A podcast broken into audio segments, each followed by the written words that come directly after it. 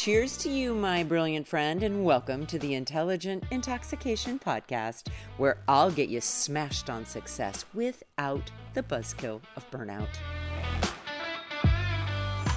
Welcome back, everyone. So, last night it was really interesting. I was home by myself, which was pure bliss, and I was tidying up, I lit the candles, listening to music, and I poured myself a vodka soda with fresh lime. It was to die for.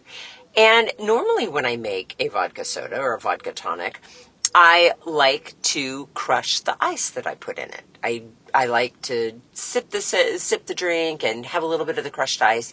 But lately I've been noticing that I actually don't like that as much and here's why.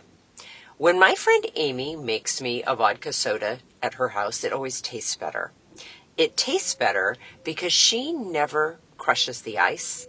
And that means that all the little bits of ice that are now going to melt a lot faster because they're all crushed aren't diluting the flavor of the lime and the vodka. So here's what I want to talk to you about today. We've been getting so curious about the differences between happiness and joy. Today I want to talk to you about what is guaranteed to dilute your joy. And we're not going to just talk about it today. We're going to break it down into a different focus over the next couple of days. But just to give you an overview for today, here are the top six things that I believe dilute your joy. Number one is doing busy work. Number two, feeling obligated or having tons of obligations in your life.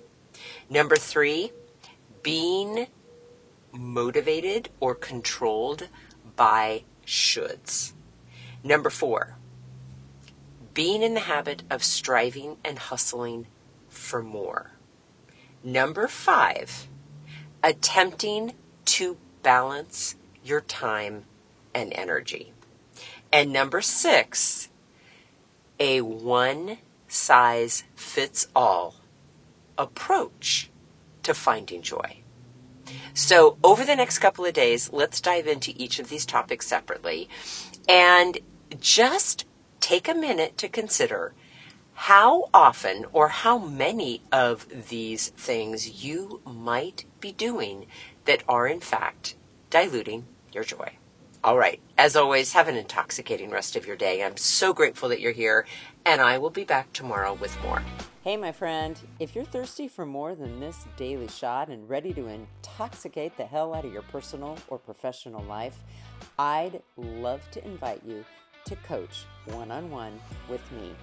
It all starts with a complimentary happy hour call head on over to terribradway.com. That's Terri with two R's and an I. Bradway, spelled just the way that it sounds. Once you get there, my friend, click on the Work with Terri button and we'll take it from there. Thanks for listening and have an amazing day.